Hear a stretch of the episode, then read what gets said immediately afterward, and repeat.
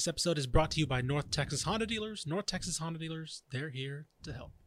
He has time, launches it to the end zone. Touchdown! Terrence Williams! Throw goes to the right side for Crabtree. It's caught. He breaks. Oh, he's going hard down. Red Raiders. Bussy up the 10. Bussy up the right sideline. Yep, he's got to go. He's tackled. Sam Houston wins it. The Bearcats capture their first FCS championship.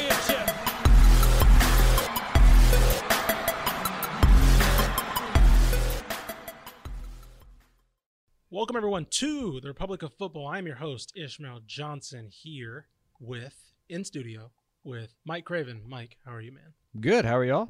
Doing well, doing well. Mallory Malpow, producer, how are you? Doing well. I always have to be ready for when you introduce us because Yeah. it switches every week. Yeah, sometimes it's you always- introduce me first. could you, Sometimes you could be- introduce Craven first. Yeah. So I'm always ready with what to say Just right off the when bat. I, when I look up when I look up at my computer and I kind of catch Whoever's the whoever, first yeah, whoever, whoever my eyes wandering, that that's gonna be who I'm introducing first this week. I guess Craven looks prettier today, so that's why. Yeah, I you do go. look pretty good today. I got the uh, I got the cool gray 11s on, so Oh, I like you know, I'm those. I drawing like some those. attention. Yeah. Those look By the way, I've never told you this. I love the your blend hair. I love how the gray comes in. I love that. Yeah. So I when I first started spotting gray hairs, Yeah. I, I was like 24 years old, and I was petrified. I was I was super worried about going gray. As I've gotten grayer though, people give me like I feel like I get more compliments about my hair the now than when I was pepper. like 20. Yeah. The salt and pepper works. It man. works. It especially works with a certain demographic that I care about. There it, you it go. works. there you It go. works. It, it's uh, it's not bad. It's better than balding. Yeah. Very true. that is very, true. I'd rather true. have a full head of hair that's just completely gray than no hair at all. Well, that's gonna lend yourself to being a silver fox, like in Right. like 10, Oh, 15 yeah. years. Right, Yeah. right, right, right. And also, you know, people have like been like, you know, are you have you thought about dyeing it? You know, like bat, and it's just like that's so off brand looks- for me. Yeah. right, right. Like- Like, you going through the trouble of dyeing Right, your Yeah. hair, Like, like, like I would show up at an event, and like Mike Roach would be like, "Is your hair brown again?" You know, like I would just get, I would get more crap, I think, for that than I do for my gray hair. So Yeah. it's here Yeah. to stay, but it's more salt than pepper now. Yeah, no, I, I, I Looks great. I, I dig that look a lot as somebody who's uh, my luckily I haven't inherited so far. Knocking on wood, I haven't inherited the that that balding gene from my dad's side of the family. My dad was balding around this time. in- in no his life. way. Yeah, yeah. So he so he he was. I basically knew my dad as bald from basically golly, when he was like third mid thirties on, like completely. He just just he just razored it straight. Yeah. And I remembered it. I remember that basically as my dad. I remember him having a flat top for like five years, and then everything else is just straight bald. I'm so, I'm yeah. scared of going bald because I don't grow facial hair very well. No, same. No, same. and I feel Yeah. like yes, I feel yes. like to pull off the bald look, you, You gotta have, to have a to lot of you have to like, you have to have or you look like a certain object that Yeah. you don't want to look like. Yes. Right. And so I don't. I grow very wiry yeah facial same, hair. After like five days, I got to shave it because it doesn't get thick. It just- Right. You know, and so I am super glad I didn't go bald because I would have not been a good bald man. yes, no, Well, hundred percent. And good news too. I feel like being bald nowadays is not as frowned upon as it was back in the day. I feel like it's just another hairstyle nowadays. No, it's you fine know? as long as you can balance it out with some facial. Yeah, hair. I guess you're. right. Yeah, yes, yeah, yes. I guess. My dad had a great mustache. Right. There you gotta go. Have Perfect. something. Perfect. You gotta have something. It was a mustache slash handlebar kind of going on there. Oh It was- yeah. It was. Yep. Yeah. I, I can't. I can't do that. So I'm. I'm very, very envious of a lot of. uh I was trying. To, I was trying to name somebody bald off the top of my head. Steve Harvey. Steve. Sure. Yeah. Mustache. Steve Yeah, Harvey mustache. rocks it. You would not. Mr. He, Potato would- Head. he would not pull off Yeah. whatever aesthetic he has without the mustache. Right. He wouldn't. He It would- wouldn't. it would Uh, look that's his weird. signature move or signature look. I feel like. Yeah. Uh, Ben Kingsley, actor Ben Kingsley. I don't know if you know him. Yep. He's- Yeah. So Yep. he's you gotta have the beard. got to have something else going Good with point. it. So yeah. I There's your pre-show topic for the day. I think we should start one of those. Look at that. Yeah. Random pre show topics. All right. Let's get into some headlines. We only have a couple because we do have another coach's interview. If you couldn't figure it out last week from the little hint that Mike Craven gave, then you probably know now by the title of this podcast. We got Dana Holgorsen on. Mhm. Holgorsen And yes, of course, Mike Craven asked about Red Bull off the top. off the top. So we'll get to that in about 10 minutes. We'll see. You know, depending on The, don't- like least, said, the least shocking thing. Yeah. Would you have guessed that Dana Holgorsen was a Mountain Dew guy growing up? That is the least shocking. That was the least shocking thing about. Yeah, that if you interview. like Red Bull, you're probably gonna like Mountain Dew because It- it's so it's much like a starter caffeine. drug. It Right, is. right, right. It is. It's a gateway. it is a gateway. I was gonna. so yeah, so we'll get to that. Uh, we don't, that's why we don't. We only have two topics for um, headlines, just because we want to get to that. Then we'll talk about uh, yeah, the interview in Houston afterward. Uh, but let's run through these headlines really quick. Uh, had some big recruiting news. Of course, signing day, signing days coming up in a week. Pretty huge. Kind of a. I'm trying to remember the last time we had a pretty big conclusion to signing day because it seems like there are still some pretty big guys on the market as far as being on- uh, being uh, needing to sign. Uh, usually, of course, this is all taken care of by first signing day, and and the second one's kind of just a formality. Um, this year seems to be even nationally kind of pretty still uh, still pretty um, uh, uh, decisive. So uh, some big news dropped: five star linebacker Harold Perkins decommits from A and M. Um, you know, obviously one of the I believe the top linebacker in the country. Well, yep. Yeah, uh, at least Depends on according- where you look at. Right, one one or two. at. Yeah, Mhm. exactly.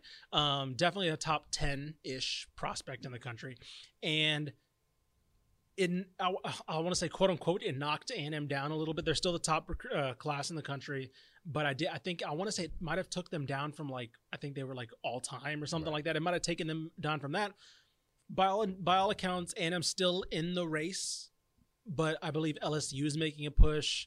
Um, I don't know. I think Florida, Florida. Florida's making another push. That's kind of the other one. Texas too, I think maybe. Uh, maybe. Texas is in there. They'd like to be in there I was more about to say than they they were are. definitely they were Than they definitely really like are, uh, yeah. the- but it seems it seems to be Fl- I feel, I feel like Florida's been like the new hotness for that. So, um, again, it's all feel right now. A lot of these, a lot of the crystal balls from two four seven kind of have are kind of split a little bit. So there's really no. He's kind of really intriguing because he seemed pretty solid to A and M, obviously.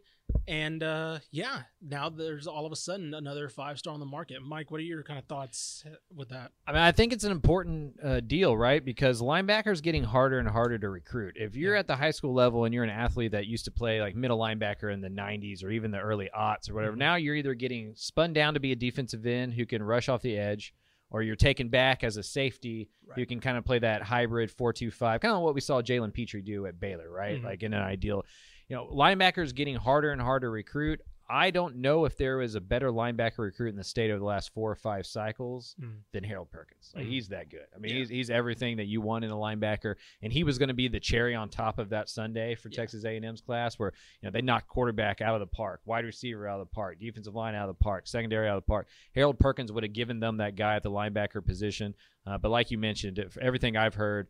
Florida seems to be the favorite, and that'd be a huge win for Billy Napier and, and that staff to kind of get things going there. And this all comes down to NIL. You know, when you ask that question of like, why are there you know a few guys left on the market that maybe wouldn't have been the previous couple years it's nil leverage you know Mhm. these guys are trying to take as many days as they can to work out wh- which place can i market myself more which place can i walk into a to a ready-made deal and that's adding a whole nother layer to this recruiting cake that maybe we haven't had in previous cycles I know he just visited Florida. He's Mhm. he's planning on visiting LSU, but isn't he from Louisiana? I think he Yeah. moved over here at a young age. yeah he's one of the katrina kids yeah, yeah, Yes, yeah, yeah. kind So, generation. Yeah. do we think that LSU might be yeah i mean a i, I heavy think I- favorite as well? Probably his family, probably his family. That's Absolutely. huge, huge LSU fans. over yeah, there, so. yeah. I think And- I think when you get to that Houston area in general, like it's so weird, and this kind of gets to like a you know you probably know more than any uh, Craven. It kind of gets to this generation of kids, especially when you get to like, I feel like Austin and San Antonio is kind of like that line of demarcation as far as like if you go College Station East, you, it's a toss up if they even root for Texas or Mhm. like even A and M. At that point, you're getting to LSU territory. You're probably getting to Bama territory. Even not even just because one, everybody you watch every game now, but obviously regionally, right? If you're from Louisiana, if you're from Baton Rouge, New Orleans, whatever, or and you're a Katrina generation whose family moved here from there, and you still have family over there. Or naturally, it doesn't have to be a Katrina reason. It could just be you just moved in from Louisiana, or I mean, like uh, uh, from East Texas, you already, you know, you probably grew up. Your family probably grew up watching LSU Mhm. because you got games over there. So, and that's been Yeah. the better program in these kids lives. Yeah. lives 100, percent yeah, right? Like A and M hasn't been that great in these kids' lives. Right. Texas is at this lowest point it's probably been in most of our lives, right? In the last Mhm. ten years. So I mean, Harold Perkins in 2005 was what one Yeah. when Texas won the national championship Two, with yeah. Vince Young or Yeah. something like that. So, um, and th- that's another pr- the hardest part about recruiting Texas is also the best part about Texas. It's so big. Yeah. Mhm. It's why you see so many Oklahoma fans in Dallas, right? Norman is the same distance from Dallas as Austin is. Mhm. Houston is the same distance from Baton Rouge as Austin is. And then you add in the family ties where, you know, even if you're not from Louisiana, your aunts and your parents or your grandma is, right? Mhm. From Right. like somewhere in the Gulf Coast. I was about You to know, say when he was how when he works. was three years old, his dad probably his uncle probably gave him a LSU shirt or something. You never Uh-huh. know, just like something like that where you know because like uh, this this is a little bit off tangent, but like you know, ran, people have ties to random things, right? In Yeah. their family and their upbringing and things like that. My family was raised Catholic. I'm don't really practice anymore, but I'm Notre you know I'm a Notre Dame fan. Because of my family was raised Catholic, Right. and we, my grandmother is a huge Notre Dame fan. My aunt was a huge, and so like random family ties like that connect you to certain areas. And I'm so- a Michigan State fan living in Texas. Right, exactly. It's hard. exactly. It's so the hard. sport's national now in a way. Yeah. that it, it wasn't. Uh, Absolutely. Uh, even kind of not when I was growing up. Definitely. I mean, even and moving like, away from home ago. is easier. Yeah. You can FaceTime. Right. Sure, Flights are much So cheaper. right. Um, nowadays, schools can kind of work out ways to get your family there and Mhm. stuff like that. You know, so the world's not as big as it as it as it used to be. You can kind of feel uh, connected to your friends, your family, and stuff through social media and FaceTime and all that kind of Zoom, all that kind of stuff, to Mhm. where you don't have to feel like you're a thousand miles away anymore. Right. So, uh, we'll be keeping track of Harold Perkins. I believe we have him as the top uncommitted uh, on DCTF. I believe 247 does as well. Um, he's definitely one of the last official, kind of the last pendulums to really swing and kind of close 2022 with a with a, with a bang. Um, one more piece of headline news as far as uh, also relating to A&M. Uh, this one, you know, depending on how you feel, might be fine, might not be so fine. DJ Durkin was hired as new defensive coordinator for Texas A&M. Of course, Mike Elko took the head coaching job at Duke. Um, so before we should mm, talk about this a little bit, DJ Durkin, uh, most recently known for being Ole Miss's defensive coordinator, hired by Lane Kiffin. Before that, he was the head coach at Maryland. Um, and you may be wondering, huh? He went from a head coach to being a defensive coordinator. Weird. Was he fired? Yes. Why? Let's get into it. Um, this, this is a complicated subject. Mhm. So, in I want to say 2018, 2018, um, Jordan McNair, a Maryland player, passed away, I believe, in the hospital um, from apparent heat exhaustion, signs of heat stroke. More or less, they just summarize it as a heat stroke um, that he suffered in practice. There was a there was a study done by the by Walters Inc. I believe, and uh, a, um, uh, a sports medicine consultant company did an investigation on kind of Maryland's strength and conditioning program. What they concluded was there were a, there was a lot of negligence involved in that practice and in the protocol of him showing signs of heat exhaustion, heat stroke, to when actual contact with medical uh, authorities were made. Apparently, they uh, I have I had the time written down. I don't have it with me right now, but it was about a two-hour difference from when he showed signs of exhaustion versus to when they called the ambulance. And he later, I mentioned, he later passed away. So let me clarify: Maryland's strength and conditioning uh, coordinator was fired for that. DJ Durkin was not fired for that, right? He was suspended while they while they um, investigated. The consultant company claimed later said he's not directly responsible, and so Maryland then brought him back, the athletic director. The president then stepped in and said no, and relieved him of of duties himself because what they what the president concluded, and I think what a lot of people will conclude, and I believe ESPN did an article about this as well, is that that culture that led to that environment that led to that negligence comes from the top down. Mhm. And I think that's where a lot of the controversy behind this hire, and even it, it, this isn't just an A and M thing. That he, he this was the same. Lane Kiffin got a lot of backlash for this as well when he made the hire uh, at Ole Miss, and this is now I think especially because you are A and M and you could get anybody. Why necessarily this guy? Yeah, I do think it's important to make the distinction between, you know, some some of this tragedy happens and you hear that a guy has like a heart problem. Sure. or like something medical happened that nobody was aware of, that nobody could have been aware of until like a freak accident happened. This was negligence. This Right. was this was overworking a guy literally to death. Mhm. And so I do think the fact that he was at Ole Miss allowed Texas A&M to make this hire. Sure. You know, you don't have to be the one who allowed him back to you know rehab his image and, and get back into.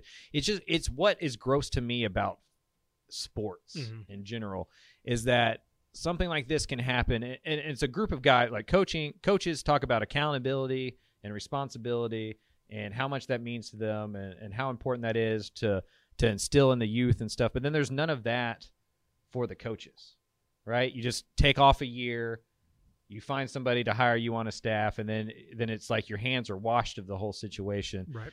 Texas A&M is a pretty insular place, Mhm. right? Uh, College Station doesn't have a huge media presence. This isn't in Houston or Dallas or New York or something like that where it's gonna you can and he's not the head coach, so Right. you know in theory you can hide him from the media forever if you want to. Mhm. And so I do think it's a pretty low risk hire by Jimbo Fisher because if we're just talking football, DJ Durkin can coach the heck out of Mhm. defensive football. He, he knows he's a great defensive coordinator. He was a great hire for A and M.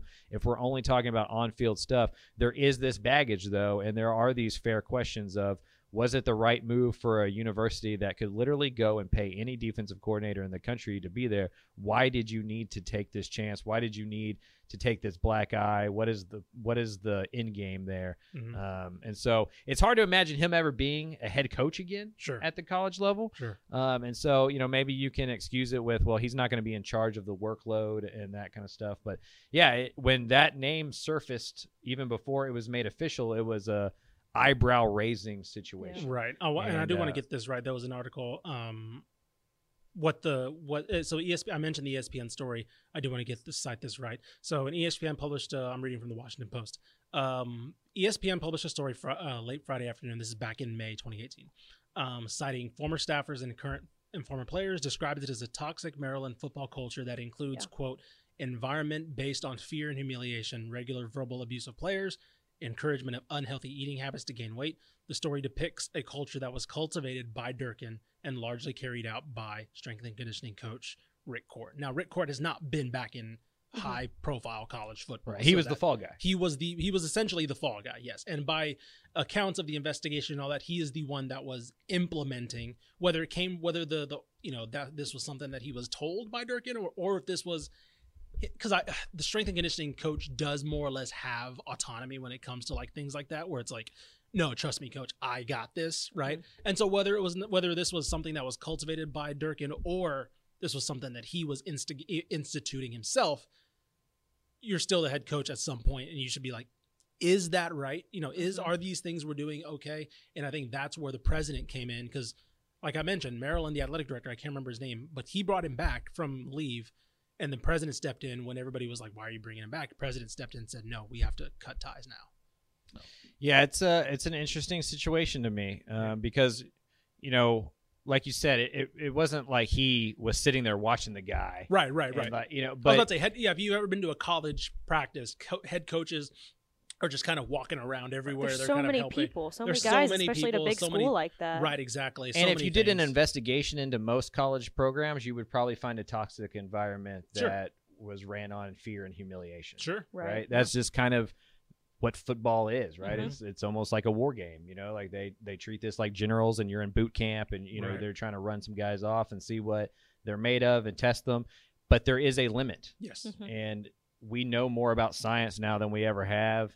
Uh, we know about sweating and what it does to the body and heat and exhaustion, and all all that kind of stuff. You just you can't make those mistakes anymore. yeah. Because I think that I think the last, the most prominent one was of my lifetime was Korey Stringer, Right. in the NFL, um, back in the early 2000s with the Vikings, and that was the like this was uh, before this before this incident that was kind of the most prominent one of my lifetime, and it kind of shows that.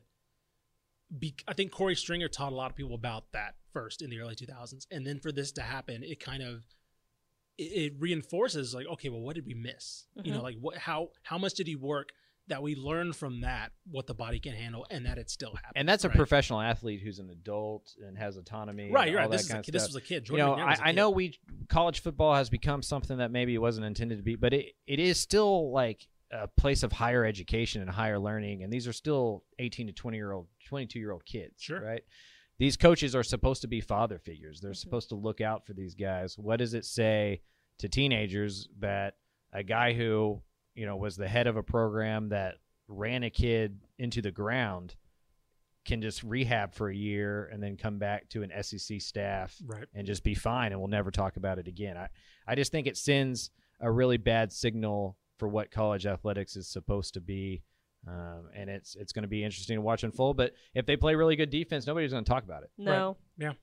And that's you know it, it is kind of the kind of the the sports washing i guess is, Yep. is a term people can use appropriately pretty pretty much here where it's like you know because we know that we're probably not going to be able we're not, probably not going to media's not going to talk to them right media's not gonna- they're not going to have access to them rather um they can kind of coach in their own insular silo and kind of you know if they're pumping out a top five top 10 defense there you go. You just kind of put your hands up. So um you know that's not to say you know we we on this show of course we're not that's not going to say that's going to hinder our coverage of A&M at all.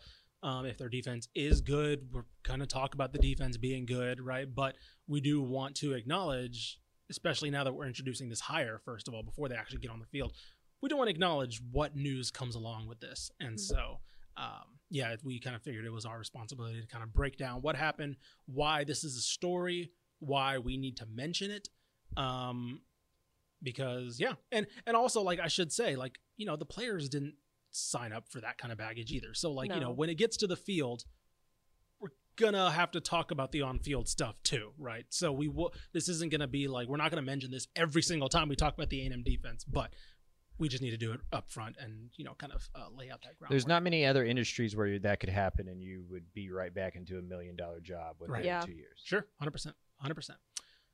All right, so from that, we're gonna somehow transition to something a little bit, a little bit lighter. Um, Caffeine talk with Dana caffeine Holgorsen. Talk with Dana Holgorsen. so, uh, like we said, these are some. These are uh, last week we had Sonny Dykes on. This week we have Dana Holgorsen on. These interviews aren't about on-field X's and O's, things like that. This is something different. These are a chance for these coaches to get to something different because they've talked about X's and O's and, and their spring roster and signing day and all that stuff. This is something different. If you want to know a little bit more about the personality of these guys, right? Somebody like a Dana Holgorsen, I think, is one of the most eccentric personalities in the state. This is about that. Mike Craven literally asks about Red Bull off the top. He's a very interesting guy. He's a very fascinating guy. We'll talk about it a little bit afterward. Here's Mike Craven with Dana Holgorsen, Houston head coach. So we're here with uh, Coach Dana Holgorsen from the University of Houston. Yeah, Coach, I also am a caffeine guy. Like I, I drink a decent amount of Dr Pepper. Some would say too much Dr Pepper. I'm curious when the Red Bull infatuation happened, and I heard during the pandemic you would cut back. So kind of where where are we at with our daily intake of Red Bull? It varies honestly. Uh, you know, uh, I I, uh, I don't know when it started. It started sometime. Uh, I think it was probably Oklahoma State is when I remember. Uh, they had they had a bunch of free Red Bull laying around. That was the first place that I'd, I'd been privy to free Red Bull.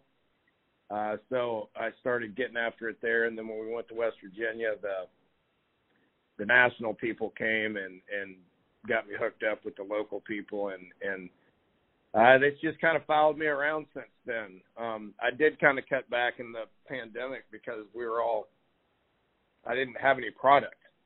So um you know without product it's hard you know so uh, just everything was kind of shut down. I couldn't get my hands on anything. So uh uh switched to coffee um i'm not a big coffee drinker. I do do the Americanos with the shots of espresso and stuff, but uh uh had to go to the old fashioned coffee route there during the pandemic. So uh but everything's back to normal.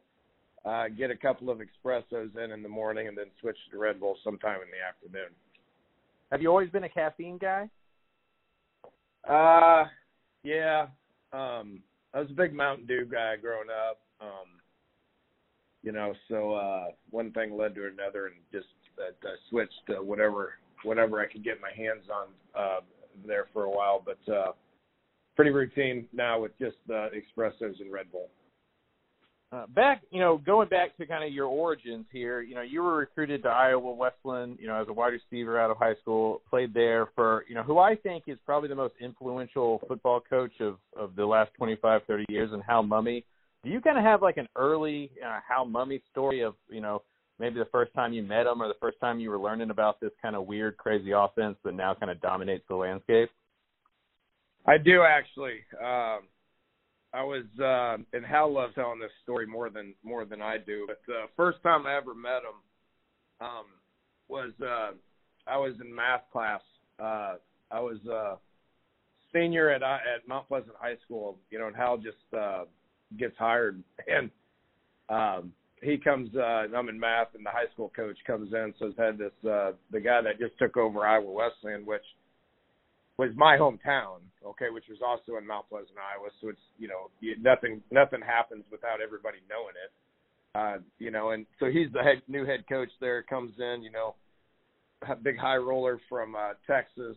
Came in from Copperas Cove High School, um, and I had zero interest in staying back in Mount Pleasant. So I just I just sent the message with my with my high school coach. Uh, yeah, thanks, but no thanks. I'm I'm heading down the road down to uh, the enormous uh, city of Davenport, Iowa, to go play at another small school, St. Ambrose. Uh, yeah, you're getting out of there.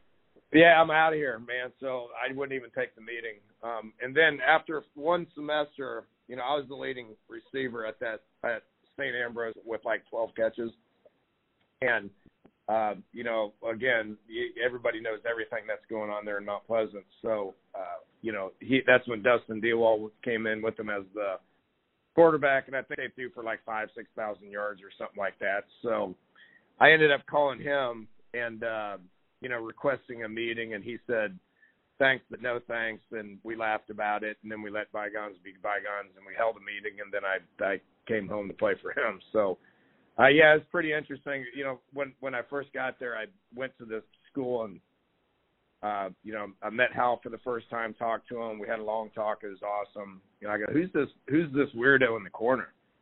uh, with with uh, sweatpants and sweatshirt, and his hair was going everywhere.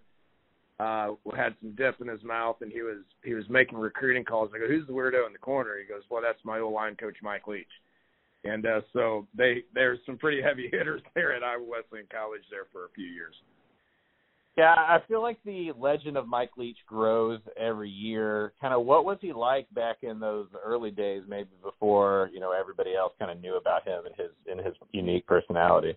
No, just uh, just in, incredibly smart. Um, you could tell that right away. Uh, he wasn't really worried about his appearance. Like I said, I mean he dude had a law degree at this time, and he really just wanted to come work in the dungeon in sweatpants and coach coach ball.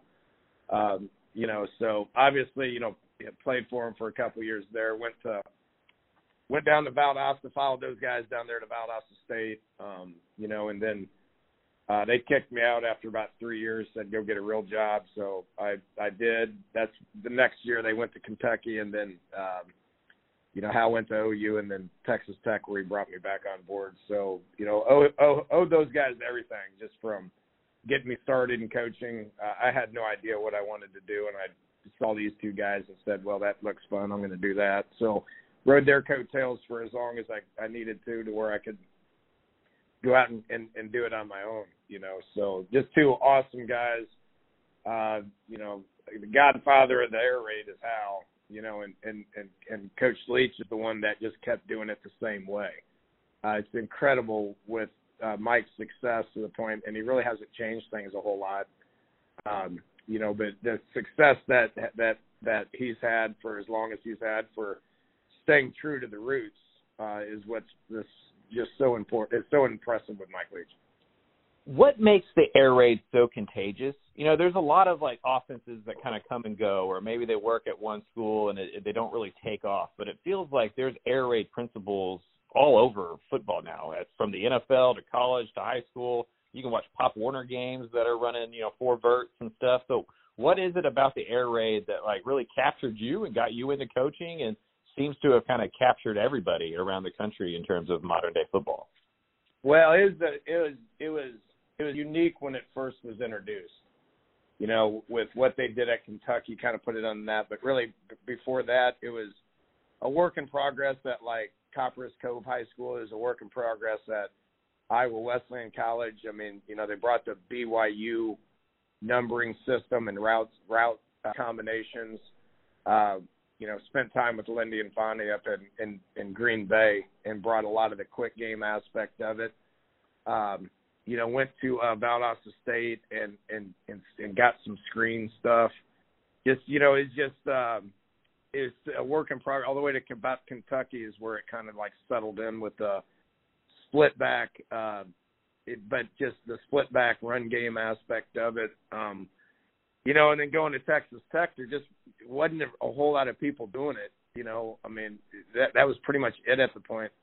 Uh, well, now everybody's out and doing it, right? So over the course of the last 20 years, I mean, everybody like myself, you know, she, I mean, we could name uh, a thousand of these guys from Lincoln Riley to Cliff Kingsbury to, you know, to uh, Sonny Cumbie to I'm going to miss people, Lincoln Riley, uh, you know, uh, just, uh, just there's just a ton that have have branched off and kind of formed their own varieties of it, you know. So I don't know what offense I run anymore. Uh, I got kicked out of the air raid club there about ten years ago uh, when we started running the ball a good bit at at Oklahoma State and West Virginia.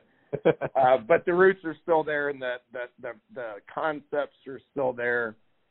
Uh, but everybody takes it and they just kind of run in their own direction, you know. And I've I've went about four different directions, you know, since I since I broke off. So I'm not quite sure what offense we run anymore. Uh, it's got some air raid principles and stuff, but uh, it, it's a lot more multiple than what it used to be.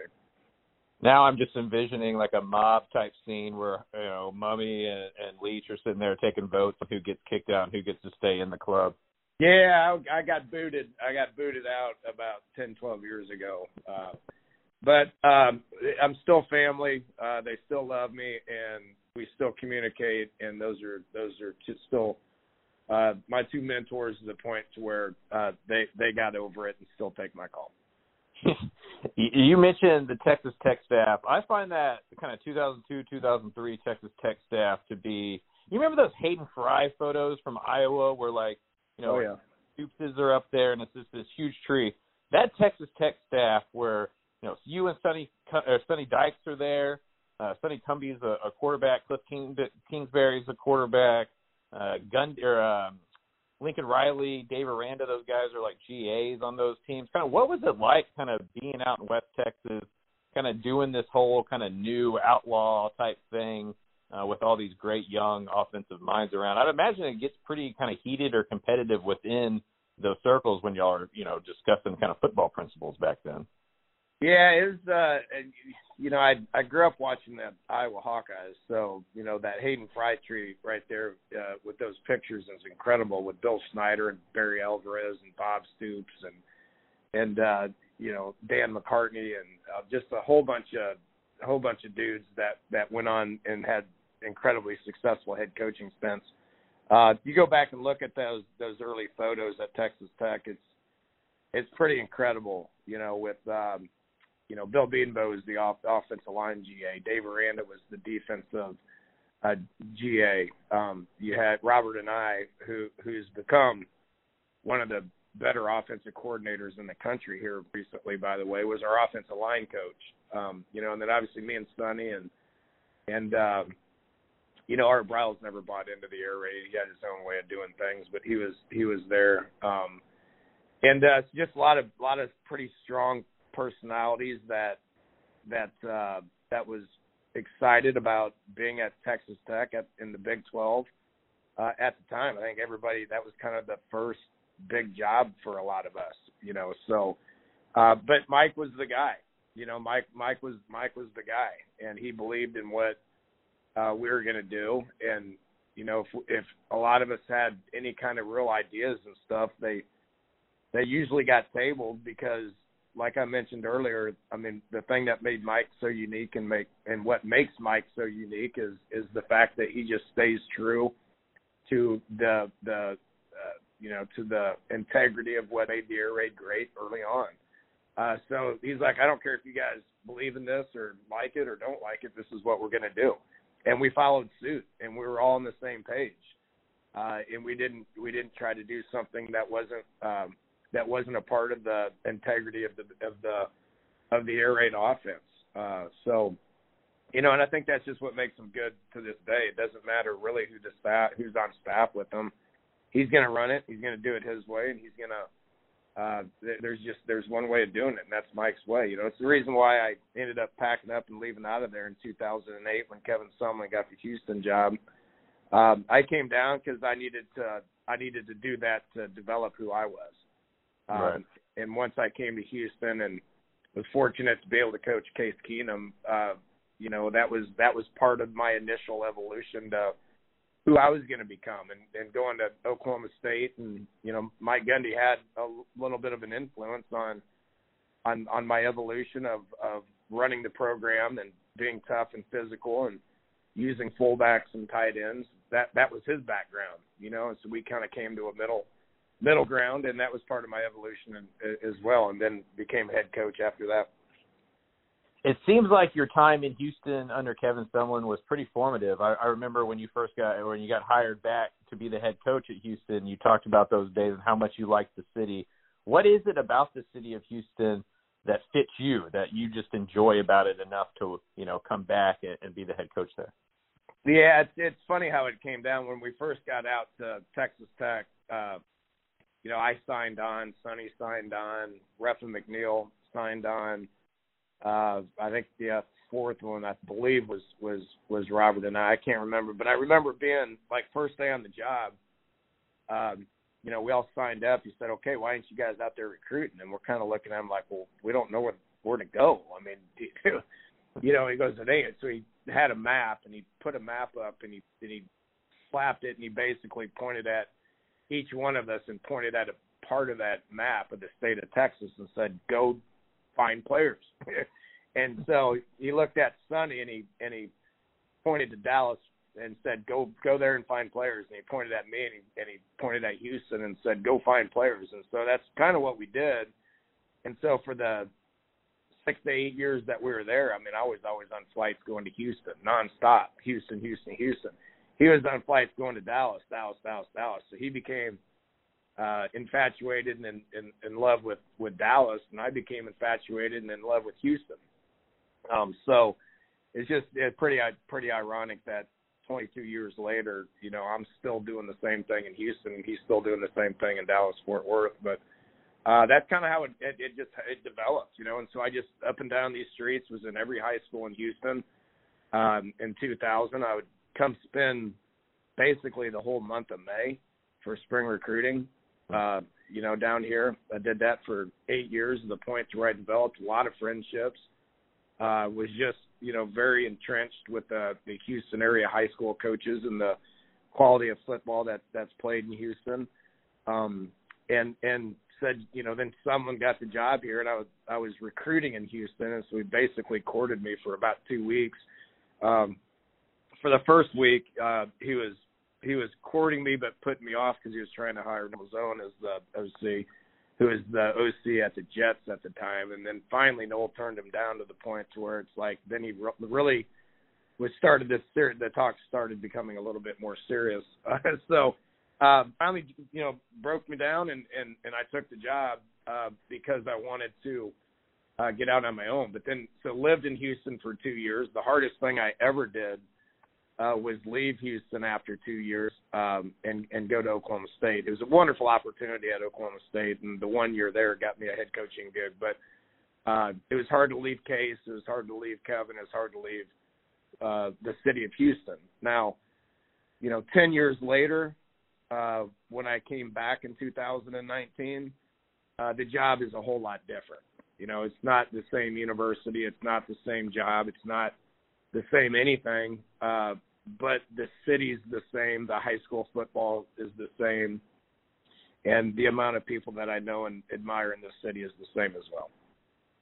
Now, on paper, it it was confusing to a lot of people. A coach from a quote unquote Power Five school that's doing well in the Big Twelve, you know, leaves for a G five school in, in Houston. You know, was what was it for you behind the scenes? Was it as hard of a decision as it looked to everyone else, or was it a pretty easy decision for you when that opportunity came about? Uh, I think I think it was time, and I it, it was really basically the same decision I made in 2008 when I was the offense coordinator at Texas Tech, and I came here as the offensive coordinator for less money. Um, obviously, I did that so I could do things on my own, as I uh, explained earlier. But um, no, it was, it, it was it was a pretty easy decision at the time. You know, I I bought a house in 2009. Um, you know, there's a lot of connections between, you know, Morgantown, West Virginia, Pittsburgh, Pennsylvania, that that part of the country is is is uh, very carbon up there as well, uh, just with oil and gas, and so those flights from Pittsburgh to Houston were always full, and I usually knew people on there. You know, just like going back and forth, and you know, just started meeting more people. I met a lot of good West Virginia people that live in Houston. Um, you know, so I just go back and forth all the time. When I when I took the job in 2019, I probably bought brought I don't know, call it like half the people that I hired from from there to here. And the same people that would say, "Why are you always going to Houston? Why are you always going to Houston?" uh, about two to three weeks after being on the job in Houston, they all looked at me and said, "Okay, yeah, now we get it. This place is awesome." You know, the the culinary aspect of Houston is is one of a kind.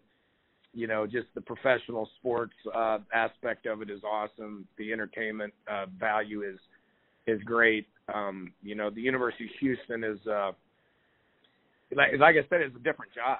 Okay, so Renu Khator was hired in 2008, so she's going on her 15th year here. Uh, you know, Tillman Fertitta is the chairman of the board. So we got we got outstanding leadership, but the university has grown from you know doubled in enrollment in the in the 15 years, uh, from from around 24,000 to I believe upwards of 50,000. You know, there's a couple other campuses within the city. Um, you know, we're building our own medical school right now. The law center just got completely revamped into a multi-million dollar uh, deal. Uh, there's just construction going on everywhere. Endowment is strong. It's it's uh, I, I think I think the University of Houston went into went into a coma 32 years ago when the Big 12 was formed. I think we've worked our way out of it, and we're about to continue to thrive even more. Yeah, I grew up in Houston uh, before my dad got a job at Dell, and I still think I bleed Frenchie's chicken grease whenever whenever I get cut. So I'm with you there on on the food selection. What was it like um, to kind of? I, I think when you and you can correct me if I'm wrong, but it did feel like when you kind of got the job, it felt like the Big 12 was coming. That it was something that was a matter of when and not if for Houston. What was it like to to finally know for sure?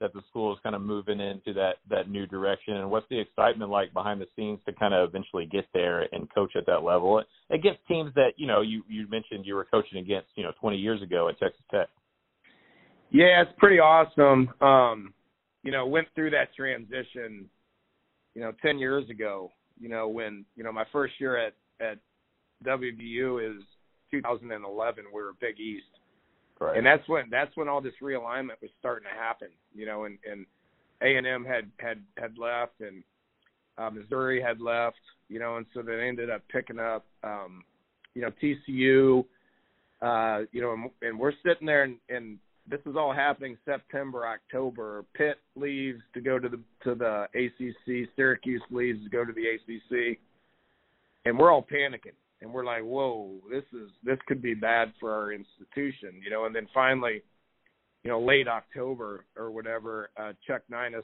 uh, shows up at at in Morgantown and meets with Oliver Luck, and, and we get the invite. So that was that was pretty exciting, you know, and successfully made that transition. Uh, and it, it, it's it's a it's a difficult transition uh, because you know it's just a little bit different. Well, that old geese blew up, and the American was formed um, and and you know, so next ten years later, you know, when I'm in I'm in Houston, I didn't know how it was going to happen, but I talked to our team a lot about conference realignment and about how it's never been more important for football, you know, to kind of get its act together here. I mean, we had a good 2015 season, but we've been pretty subpar uh, for about the last three or four uh, years, you know, and so I I basically was challenging them to look, it's important. We need success because when this realignment thing happens, we need to be in the best position that we possibly can to to, to be in that conversation. I knew we would be in the conversation. I just didn't know when those conversations were going to happen.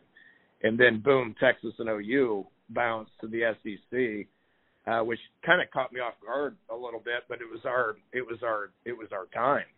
Mm. And uh, you know, luckily because of the success of, of Coach Sampson with the Final Four run, you know, in football, kind of getting its act together, winning some games, and and uh, having some stability. Uh, you know, our, we have great stability here with our our with our football staff, and uh, that played a big part in it. And then just with the academic success that has happened across this uh, this institution, uh, with enrollment and endowment being healthy, uh, the Big 12 came calling. You know, and so that that's exciting. Uh, I've been through it before, and I know how much work it is, and I know what we got to do. Uh, but our, we have a ton of support uh, you know, from a just a ton of different people and at different levels to the point where uh, we're going to be able to make this transition smooth. And before I let you go, just one one question about this year's team. You know, y'all lose that opener to Texas Tech, and then go on an 11 game winning streak and into the American Conference Championship game. Just how proud of you uh, were you of that team for kind of overcoming that adversity in Week One? And and did you know what you had in this year's team, or did it kind of unfold in front of your eyes as the year went on? Yeah, I I I, I knew we were on track, but uh, you got to have the ball bounce your way to win 11 in a row. That's that's for dang sure. Uh, you know, I think we made some. You know, year one was was bad. You know, and you know the culture was bad, and academics were bad. I mean, there was a the schedule was bad. I mean, we played eight ranked teams. I mean, there was we didn't get one bounce the whole year, one break the whole year. Um, but we believed in what we were building and we believed in what we were doing and the players did as well. Year two, you know, you look at that record at three and five and you kind of want to throw up, but uh but we saw I, I saw progress. Uh, I saw progress. There's we played good football at times. You know, we just lost some pretty good teams. It was Cincinnati and Central Florida and BYU is hot and you know, so um you know, lost to uh, you know, a it still haunts me, but lost at Memphis where they had won like 28 games in a row at home or whatever it was. So um, didn't look good, but I felt it felt good. Um, so going into this year, we, we were very optimistic, you know, and you know we played really good football for for a half against Texas Tech, and I give them a lot of credit. They came out very motivated. They knew they couldn't lose that game in that situation, that setting, and we didn't play very good in the second half, and and give them credit, they won. Um, their best player uh, was better than our best player in the second half uh, for a couple of huge plays that happened, and then we just made too many mistakes. So, um, it is what it is. Uh, didn't panic, okay, and we went back to work, and the ball bounced our way. We played good football, and we continued to get better and better and better and better. Uh, you know, I hate the fact that we're eight and zero, and Cincinnati's eight and zero in conference, and we got to go there and play the championship game. I don't. Nobody, no other conference does it that way. I mean, it's a, it should be a neutral site game, and I'm looking forward to going to the Big 12 to where it is a neutral site game. Um, Cincinnati was a pretty good football team, you know, so uh, we played as good as we could, wasn't good enough, uh, and then the rebound from that and go win uh, against an SEC team uh, against Auburn in Alabama was was was pretty awesome way to finish the season. So proud of the guys, proud of our group. I think we're on track. Uh, we're going to get the majority of these guys back for next year, and so I think we'll make another American run next year. All right, Coach. I really appreciate your time, sir. I know I know it's a it's a busy time with recruiting. Good luck on National Signing Day and, and into the spring. Yeah, I'm just glad National Signing Day is really not like National Signing Day was back in the day. So I think we may sign like two kids. I mean, there's you know, there's so many different signing periods and stuff like that. The the actual national signing day has kind of lost its luster. So, uh, looking forward to being a football coach here in another week. And we're back. That Can was you- awesome. Can you believe he blew off Hal Mumme? That was um, that was um, okay. So yes, so I li- that was one of the best stories because what did he want? He wanted to go down the road to Yeah, What he wanted to- to leave his hometown, right? Right. He wanted to go an hour and a half away to a different Iowa town to play for a different small, you know, because that's making it, right? You Yeah, know, yeah, like, yeah. No matter where That's you grow up, it's lame. Yeah, right, right? right, you just right. you just want to get away from your family or Right. your friends. You want something new, right? Like, Yep. And uh, Hal Mumme shows up to his school and he's like, "Nah, I'm not going to Iowa Wesleyan. That's like right. like I'm getting out of here. I'm Yeah, going. I'm going to Davenport, Iowa. Right, you know? right. Like I'm getting out of here." And uh, to have to turn around and call him back and be like, "Hey, hey, you got a spot for Yeah. me?" You know, and you know, kudos to Hal Mumme for like being like, "Yeah, you know, like right. we do well, at, right." at that and, uh, level, right? Uh, he was just like, yeah, sure, You're gonna man, come on down. Choose it, I think everybody's introduction to Mike Leach should be him in sweatpants I was about off to say, in the oh, corner. and what do you say? He had dip in his dip mouth in his too? Mouth, just calling recruits, you know, just like, who is that guy with the weird hair over there? I love oh, his he's description. an where it's like- offensive genius. Yeah, I love his description when you asked, uh, when you asked like, uh, I forgot, I forgot what the exact phrasing was, but, but he basically said, "Oh, yeah, no, Mike is just a guy who wanted to wear sweats to work and coach ball." Like, Yeah. like, it's just like, Aren't yeah, we that's- all? That's about Yeah. right. Yeah. That's about right. So yeah, it's like, how does a guy with a law degree get into coaching? Right. Oh, he just gets to wear sweatpants all the time, you know, Exactly. and work for like the evil genius Hal Mumme, you know. Oh. Um, so good. It was so good. And then also, uh, I love the whole like Holgorsen doesn't pull any punches, and that's my favorite part. Yes. Like the Auburn press conference when he like shows up and he's like, Yeah. "Why did I have to wait for this or whatever?" you know, he hadn't really said much anything controversial because I hadn't asked him anything right, right, right. And I asked him about the Big 12, and he has to land the shot of like, I don't know why I'm 8 0 having to go play at Cincinnati. I'll be happy to get out of that and get to the Big 12 where it's like neutral site stuff, you know? And you're just like, ah, there it is. I love know, it. like, I uh, love yeah. it. No, he's he is great. Uh, it does not surprise me that he his his starter thing was Mountain Dew. Yeah. Uh, when I when I heard that, I was like, Jesus, he. No offense, Coach Holger, he had to be the most unbearable kid. Like, He had to be the most Yeah. unbearable. Any any. I go back to every kid who liked Mountain Dew growing up. Right. I was not friends with them. Right. I could Too not. much de- energy. I Yeah. could not deal with them. I bet his teachers had had it up to their, They got their some- eyeballs. especially like and- back then, probably Mountain Right. Dew. Like Well, the- 'cause where they he's before- probably always been pretty clever Oh, sure. you know, yeah, like yeah. kind of a smart A, Yeah, right? You right. know, and and stuff, and yeah, I, I was a really fun fun interview to do because you know he needed no prep or anything. He was down to talk about Yeah. like whatever Mhm. whatever. Um, so yeah, a really a really fun interview, and and thank you again to Coach Holgorsen for for taking some time. You know, a week before National Signing Day, he's busy. Yeah. You know, he's got stuff the going road. on, and so uh, even if it's not to recruit this class, because he kind of mentions too about how.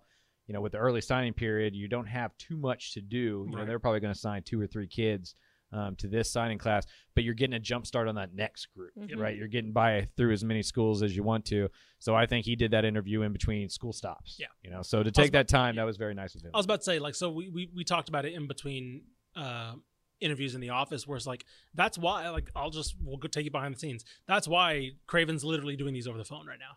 Right. It's because, like, we're just trying to get these guys on the phone. They're in hotels, they're in cars. Like, we know we're not, there, there's no time to set up a Zoom. There's no time for, you know, all that stuff. We're not trying to make this hard on them. They're doing us a favor by coming on. Right. And so, like, yeah, going forward, when after signing day, sure, we're gonna try. We'll try to set up something more formal, have you know things like that, get some cleaner audio. But like, we're just trying to get these guys on, and like, yeah, like you mentioned, he's in between stops. Like, he's probably you know heading to West Texas, Ta- Dallas to West Texas or whatever. So Right, and like you yeah. said, this is not something that they need to prep for. This is just Right. them talking about themselves and, Yeah. and enjoying it too. Their Right. origin stories is how I've kind of looked at Yeah, it. yeah. Right.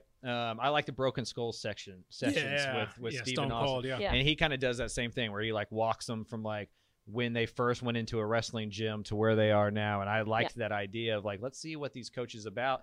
And you get like little tidbits. Like I think the to me, really honestly, football wise, the most fascinating, cool part about that interview was the idea that Sonny Dykes is a DFW guy Mhm. and Dana Holgorsen is a Houston guy because that's where Mike Leach assigned them to recruit early on at those tech staff ah, right? Yeah, that they're yeah, sitting yeah. around in a room, and Mike Leach is like, "Well, y'all are full time coaches now. Why aren't y'all recruiting?" right, And Sonny's like, and Sonny and and Dana are like, "Well, where do we go?" you're right. And Leach is like, "Okay, Dykes, you go do DFW, find me some players. Mhm. Dana, you go to Houston, find me some players." And that's where flash like, forward 20 years later, yeah.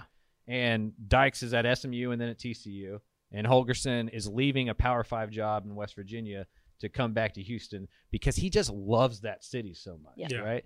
And uh, it's just interesting how like little breadcrumbs like that just kind of like come out when you start talking about guys like you know things that they hadn't probably talked about in 20 years. Yeah, for sure. All right, we got some questions about Houston for all our uh, Coug fans out there. Yeah. We'll start off with a basic one. Houston finished with a 12 and 2 record. Mhm. You know, losses coming from the Red Raiders early and on in the season, and then Cincinnati in the AAC championship. But were they the most surprising Texas FBS program in the 2022 season? Give me Baylor. I think it's easy to forget how bad Baylor was last year. Yeah. I was looking at our magazine from last year, and we had Baylor seventh in the Big 12 Oh, oh going wow. into the year. And that's a Baylor grad putting that together. Right, right. Yeah. Yeah. You know, so Baylor was not expected to, To be this a- jump. Right. And so Houston, while I think especially after that Tech game, Yeah. it became super Yes. surprising that they reeled off 11 in a row. But I think going into the season, you would have been able to convince me easier that Houston played for a conference championship over Baylor winning one. Right, Mhm. Yeah. I think that's that's probably fair. Like if you told me at the beginning of the year Houston would have two losses and they played for AAC, looking at the schedule, I probably would have been like, yeah, I could, Mhm. I could see that, Sure. right? After the Tech loss, them doing that, that's a different story. So that's a good point about Baylor, but I will say that about Houston as far as like heading into the year. Sure, if you ask me in May, eh, sure, yeah, it's probably realistic. If you ask me right after that week one, eh, that's a different story. So probably second, Yeah. behind Baylor. Good, good, good answer. We'll kind of switch into the offense. Alton McCaskill played a huge role in this Houston offense. He had what 19 total touchdowns on Mhm. the season. How much did his development as a freshman help the staff in recruiting Texas high school targets in 2022 and even 2023? Yeah, I, mean, I, I think a little bit. anytime you take a young player and they immediately become a really big focal point of your offense, that's now a recruiting tool to take back to high school kids, right? Mhm. When you walk into, especially since he's local, like Alton McCaskill is a Conroe O- Oak Ridge kid, right? So that's 20 miles from Houston's campus. Uh, that could be an hour and a half drive depending on Houston traffic, but it, it's still local. But I think you can go right if say there's a wide receiver or a defensive end or linebacker. It doesn't even have to be a running back. And you go look like our best offensive running back last year, a guy who scored 19 touchdowns, was a true freshman. If you're good enough to play, we're gonna play you, Yep. and we're gonna play you a lot. And that helps a lot with recruiting, especially when it's a local guy. Not only with the prospects, with with the coaches too. You know, they you start to build that trust of we're sending you our guys, and then our guys are not only you know getting an education, but they're developing as football players. They're having fun. They're being stars. Let's send you the next one. Let's send Mhm. you the next one. Um, so yeah, I think anytime you have a young player have success early on, it is a recruiting pitch to that next group of you can be the next one to do that if you show up and take care of your business the same way that this guy did. We'll transition into next year. Should Houston be considered the best G5 team in the country entering this next season? I can't think of a better one. Yeah, that's a good question because especially with what they have returning compared to others, Yeah. because Because I think it's Houston or Cincinnati. and Cincinnati's losing a lot. A lot of Yep. people. Uh, Desmond Ridder, Sauce Gardner, their best defensive player. Uh, yeah, I, I probably think so. I probably think, obviously, I you know, foundationally you'd probably lean towards Cincinnati figuring it out, Mhm. right? So maybe, but as far as returning talent, yeah, no, I I I'd probably have to give to Houston. I mean, you got Clayton Tune at quarterback, Alton McCaskill at, at running back, Tank Dell out at wide receiver. Mhm. Defensively, Coach Belk has them playing as good a defense has been played there since Ed Oliver was Right. on campus, right? So you, you figure if you can if you can replace Marcus Jones and find find somebody to be your number one corner and maybe help in the return game, and then you find a second wide receiver next to Dell and improve that offensive line. I do think the thing with Cincinnati that they'll they'll probably have a better offensive and defensive line, right? They're probably Sure. better in the trenches just Right. because they're recruiting a little bit better.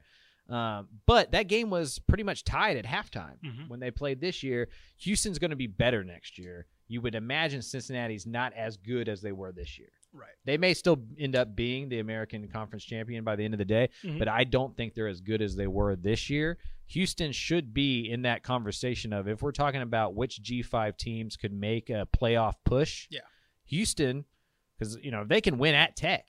Right. Yes. Yeah. Yes. They're pretty much favored in every single game, and Cincinnati wasn't on the schedule this year in the regular season. So if they can avoid Cincinnati and win those out of conference games, there's a real possibility that we're sitting here next October, November, having conversations of is this Houston team going to go undefeated and make a case to to be in the college football playoff? I think they can be that good. Yeah, I think so too. I think that their non-conference leans that way. I think schools like, I guess they're the they're the wild card. I guess will be Coastal, right? It's kind of like another wild card out there. They play a. le- I don't think they're going to be in the playoff picture because I don't think their non-conference lends themselves that way. Yeah. Um, but Yeah, I, I mean, I'd take. I would have took Houston over Coastal this year. Because like think about, next year. I mean, Houston if they do win their, I mean they're gonna go at Tech and win, Yeah. right? We're saying best case scenario. sure, sure, right? sure. They go at Tech and win. Mhm. They would have a win at UTSA. Mhm. They would have a win against Kansas. Yep. So they'd be two and zero against Power Five teams. A win against UTSA, who's also one of those G five teams in this conversation. Sure. And then if they roll through the AAC, I mean they have as good of a resume this year as Cincinnati does last year. Yep. Hundred percent. Could they play Cincinnati in the regular s- season? I know they're not in the schedule's not out. same. Okay, I know they're, They're not in in the different same division, but they but haven't. They haven't with so. They see, may the thing I've noticed is with so much conference realignment stuff in the air, you Yeah. haven't seen many conference schedules from the smaller conferences. right, right, Like, right. You can't find a conference USA schedule out there. You can't Don't find it, which know may be a hint of some things. But uh, yeah, so it, it's hard to know exactly how their conference schedule is going to shake out. Yeah, Mm-hmm. Uh, at SMU will be tough, obviously, if, if you know if they do flip it because last year it was in Houston, so you'd think Yeah. it would be at SMU. But if they can avoid Cincinnati until that conference championship game, and we, they really could be twelve and oh. zero. kind of speaking to that, Houston will be joining the Big 12 in the next year or so, probably 2023. What is that going to look like, especially for the state? Another thing I found interesting in the interview with Holgorsen was Mhm. he freely offered the. I've been talking about the Big Twelve since like I got here. Yeah. Houston. Mhm. Like, he was talking to his Really? team a couple years ago about, hey, we haven't been that good the last couple years, and we're going to position ourselves to be in the Big 12. We need to get better than we are now, or we're going to look really bad when we get to the Big 12. To have that kind of not only foresight, but to like to put those expectations and pressures on his team, like he owned it, right? Right, he like right. walked into it and said, I, you know, I'm here because we're going to grow this thing into a Power Five program Hmm. that this city is proud of. I like that. I like that confidence there. And that says to me that they're doing everything behind the scenes, not only with the coaches, but with the administration and the money and just like the different uh, facilities and kind of investment they can make into the program to be good. And when you have somebody, uh, you know, like they have their own Boone Pickens there, Yeah, Fertitta right, and yes. stuff like that. Like that guy's like the richest restaurant owner in the world or whatever, you know. So when you have a sugar daddy, for lack of a better word, Mhm. to pay for all those upgrades that you need and to make your assistant coaches pool big and to get a Holgorsen from West Virginia, you can put yourself in a position now when Texas and Oklahoma are gone to really be right there with TCU and Mhm. Baylor and Tech and you know they're already right there with Cincinnati to position yourself as a real player um, in the Big 12 because you'd have to imagine once they're in the Big 12 recruiting comes even easier in Yes. Houston. Right. Exactly. You know, I was going to say he's already pretty familiar with the Big 12, you know, coming from Right. West Virginia. So Yeah. that'll Yeah. be kind of Yeah. interesting to see. I mean, yeah, you can you could tell that he had his. It doesn't surprise me that he had his eye to that. Yeah, Right, as far yeah. as like higher aspirations, um, saying knowing it was. I don't want to say it was a foregone conclusion because it was always it always seemed like the Big 12 was trying to keep Houston out, but it didn't surprise me that he made that move with an eye of saying, no, this is this is happening. Like like as much as the Big 12 may not want it to happen, as certain players may not want it to happen, like. I'm not saying he predicted Texas and Oklahoma to leave, but you could tell that he's like, it's only a matter of time before they're going to need. He's Yeah. so confident and he put it in his contract. He got a million dollar bonus as soon as Houston plays a Big 12 game. yeah. There go. Right. So he had to know something. Yeah. Yeah. He had to know something. And when he left West Virginia, it was like, why would you leave a Power Five program to coach G5? And I would imagine the real answer, at least some of the answer behind the scenes, is he was given some guarantees that they're going to be in the Big 12 in a Yeah. couple of years. Yeah. yeah. We'll close it out with a fun one. Dana Holgorsen clearly wants to go back to Hu- or wanted to go back to Houston to coach, like we just said. If you were a coach, what are two or three cities that you would want to coach in, Mm. and why? Uh, I would want to be the university. I, I would I would do what Lincoln Riley just did. Ah, Southern. California. Yeah, I would. I I think I think it may not be the best job in America, right. but it's got to be the coolest. like when it's Yeah. going well, like USC has got to be the coolest job in America. So this is going to say a lot about me personality wise, but I would want to be at like USC or Miami. Like those those would Personality be th- wise. those would be the two programs where like I would be like, yeah, Oh, I'm going to go coach there because not only would the teams be good because you're in a hotbed of recruiting talent, right? Like Right. Miami and Los Mhm. Angeles has plenty of talent. Uh, but you're in a fun city where you're not the main attraction. Yes. Right, that's a yes, good That's a, point. that's I- a great like point. being the head coach of Alabama you are the king of Alabama. You're more famous than the governor. There's not a a, good point. person in Alabama more famous than Nick Saban. Yeah. That's a good point. If you're the head coach of Miami, you can go into any nightclub and nobody's going to give a crap, yeah. Yeah. right. right? Because Luke Campbell's in this corner. I was about to You say. got NFL players over Mhm. here, Yeah. uh, rappers over there. Dwayne like, Wade over like You're, you're you're poor. Right, not right. the- You know, right. like, Everybody like, else. like, I'm only making three million dollars a year. I can't afford it. You know, like? Right. So like I, that's why I those Joe's jobs to me are attractive, and I think that's why Holgorsen really likes Houston. Is you don't have to be like there's not like cameras on you all the time. Right. Like, Nick Saban probably can't go to dinner, Oh no, God no. right? He has, Look to, what hold- happened he has to with- rent out the restaurant. Urban Dana Meyer. Holgorsen can go to Frenchy's Chicken and be Yeah. left alone. That's true. Right, That's, that's a good that's point. a pretty cool gig. Like Sonny Dykes can go to Heim Barbecue and no nobody's messing with him, right? That's a good point. And so I I would be attracted to jobs like that because my personality isn't one to be out in front uh, and be All like the kind of the time. main man. I Like UT, that's why UT's job is hard in my opinion. right. You are the guy, and you're yeah the spotlight. For me, I have two. One of them leans towards that way. Mine too. But it's the other job, UCLA. Less expectation there. Yep. You can play in the Rose Bowl. True. That's a good point. That's a good and point. And you're also in the middle of LA. So like you get you uh, to me, less pressure. You can win six, eight games a year. Kind of be kind of coast. Maybe maybe punch up you with USC once once every couple years. Play in the best stadium in the country. It really and- is, man. The yeah. Rose Bowl is like if God wanted to watch a football game, Oh, it's right there. it's yes. it's beautiful. It's great. Yeah. So yes, I would. It'd be UCLA is my one, and the other one's more of a more of my more reserved personality. Uh, Boulder, Colorado. Give me the Buffaloes. That's Yeah. a good one. a gorgeous, Yeah. gorgeous city.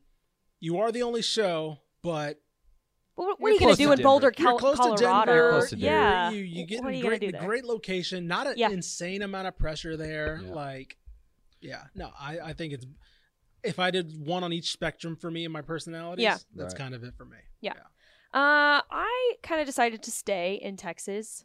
I chose San Antonio because Really? I do like San Antonio. I really actually, San I, really too. like San Antonio. I know we talked about it the other day, and we were like, "Oh, I don't know if you'd want to live in San Antonio," but I really I love San, Antonio. San I just don't love the Riverwalk. Yeah, yeah. Yes.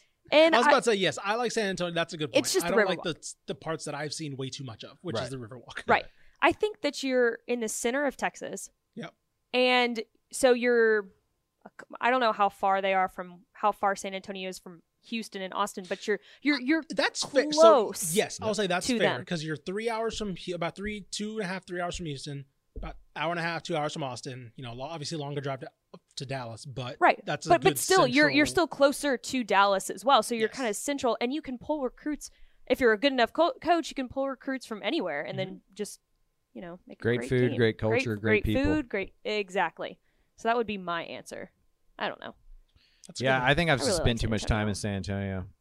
I haven't. See, I have. Yeah, that's, that's mine too. That's my. that's true. too. You want to, y'all both want to get out of Texas. I'm Yeah. like, I've barely explored Texas at all. Let me explore it even more. The Boulder one's good. I was gonna make that. I was that was gonna be one of my answers, but I, I thought people would be like, "Oh, that's a stereotype." You Right. know, like, Yeah.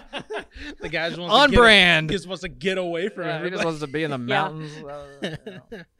I feel like too. I think Casinos. upstate, upstate Right. New York would be kind of fun too, because I that's feel an like interesting one. That's one that's like I don't like because like Syracuse or something where it's like it's Syracuse cold. or Rutgers where it's like It's beautiful. hmm, interesting. Okay, now Rutgers. I think that's Ooh. interesting. I Yeah. think that's a really good job because you're far enough away from Manhattan to where you don't have to deal with it if you don't want to, Right. but you're close enough to where you could take the trip up there, Yeah. or you can go to the beach, you know, and Yeah. New Jersey or whatever that is. That's a unique. that That's a unique scenario. Rutgers is. A, Speaking I of think cities Rutgers that do be, not give a damn about you, like Yeah. you could go to Right? Manhattan and There be a you nobody, go. but have the money to do anything. Right. Now that yeah, that I feel like even more so than California. Yeah, Probably. Rutgers has always been kind of an untapped potential job Yeah. to me. Absolutely. Um, and it maybe it's that area doesn't produce as much talent, and so you got to recruit outside of it. That Right. makes it hard. But yeah, I mean, you get to kind of be New York's team, New Jersey's team. You know, Yeah, I mean, they don't have another team. Um, Major football team, I don't think. Yeah, and so it's just too cold. Yeah, it is. It, I, just- can get I couldn't deal with the cold. I don't want to live anywhere where I got to wear like. I, I don't want to ever learn how to use like the stuff like the chains under my tire. right. Yes. Yes. Right? like Assault Yeah. the driveway. Right. Yeah, so Like, what? Shovel. What? Right. Shoveling your driveway? I gotta buy a what? shovel. Like, Yeah.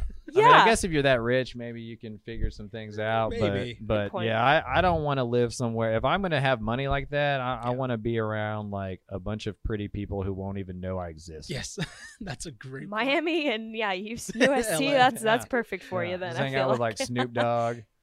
you know, like because I would do exactly what Pete Carroll did at USC. Right. I'd invite everybody. Yes, you to the like, sidelines. Yeah, Yeah, we'd yeah. have Kendrick Party. Lamar on the sideline. We'd have Will Ferrell on the sideline. Like, eh, we would just That would be yeah, pretty fun. It would, Be it a would party. right. Like instead of a turnover chain, it'd be one of those like action. You know, like the like you know The like- barkers, the- right? Yeah, we would be doing it up. And same with Miami. Same Yeah. with Miami. You just got to roll. You got to lean into that stuff. Like I, you know, and, and clearly Manny Diaz has stayed there for enough years. Apparently, you got enough. Get enough leeway. Yeah, I know. So All right, my final answer is Rutgers. I changed mine to Rutgers. Ooh, San okay. Antonio is a close second though, but I think now that we're talking about it, I think Rutgers would be a really attractive job it's not a because I do want to be like in the spotlight, you know, and you would Sure. be if you're the yeah. If Rut, that's, that's a good thing about like that's an interesting thing about Rutgers, where it's like, what is a New York college team like when it's buzzing? Right. You know, like we don't Yeah. know because Rutgers is barely they've won nine games a couple times. Like, Yeah. So like, And what when they were good, it was kind of cool. Right. Yeah. But it- it's like, what is the New York? Does New York give a damn at all? Right. New York media About- right, about right. college football? Like, So wasn't Mike Hart there for a while? They had a good running back. No, that was uh, Mike Hart was uh, Michigan. Michigan. Um, I feel like uh, Rutgers had a year or two where they. were yeah, I think it was under decent. Schiano. I think it might have been under Schiano. So So, anyway, so yeah, there's our cities. uh, Mike Craven, do you have a hint? Oh, we're taking a break, by the way. Next week, we're just gonna Yeah. throw a hint, we're just gonna um, throw that out there. Uh, it's National Signing Day, realignment UIL, so we're gonna be booked, and also you know coaches are gonna. We mentioned signing day, coaches are gonna be all that blah blah blah. We're gonna give them a break. We're gonna take a break, so this will be our last show for a week, at least a week, probably a week. We're gonna try to keep it to a week. Um, and then we'll come back hopefully with another guest. We don't know yet. Um, we'll probably hash that out. Uh, we had some names. I don't want to know if I want to give any hints out, just in case, just in case we can't get them. there's only ten left. That's true. It'll be one of those. you 10. can guess it. I'm sure 10. it's Yeah, gonna be one say, of Well, them. but like y'all send me suggestions. You know, like who who does Okay. everybody want to have next up? Since we got two weeks to really yes. prepare this. so thing. that is a good question. Honestly, coordinators or head coaches. Yeah. Because there are some Yeah. interesting coordinators Yeah. out there as well. Right. So if you want to head, if you want, you know, uh, or by the way, make sure we can get them too, because like Yeah. you know, not not everybody. We're not going to get either A and M coordinator. That's just how you know Jimbo does things. Durkin. Well, Well, on that note, send your Do suggestions suggest to. Mike Craven on Twitter, and we will run through them. And first, we can make sure we can get them, and then we'll try to get them on the show, and we'll talk to them uh, in two weeks, and we'll talk to you guys in two weeks. Have a good day. Uh, remember, follow all that, like, rate, Like, subscribe, subscribe. all that stuff on Spotify, Apple, wherever the, the hell this podcast is. Um, and I, don't- I Oh, never yeah. thank our sponsor. Thank you to North Texas Honda dealers for sponsoring us. I never do that. I should start thanking them. they them. are great. They're great So, sponsors yeah. for everything. They do so much for us. Exactly. So good. For, So- Love them. Uh, we will talk to you guys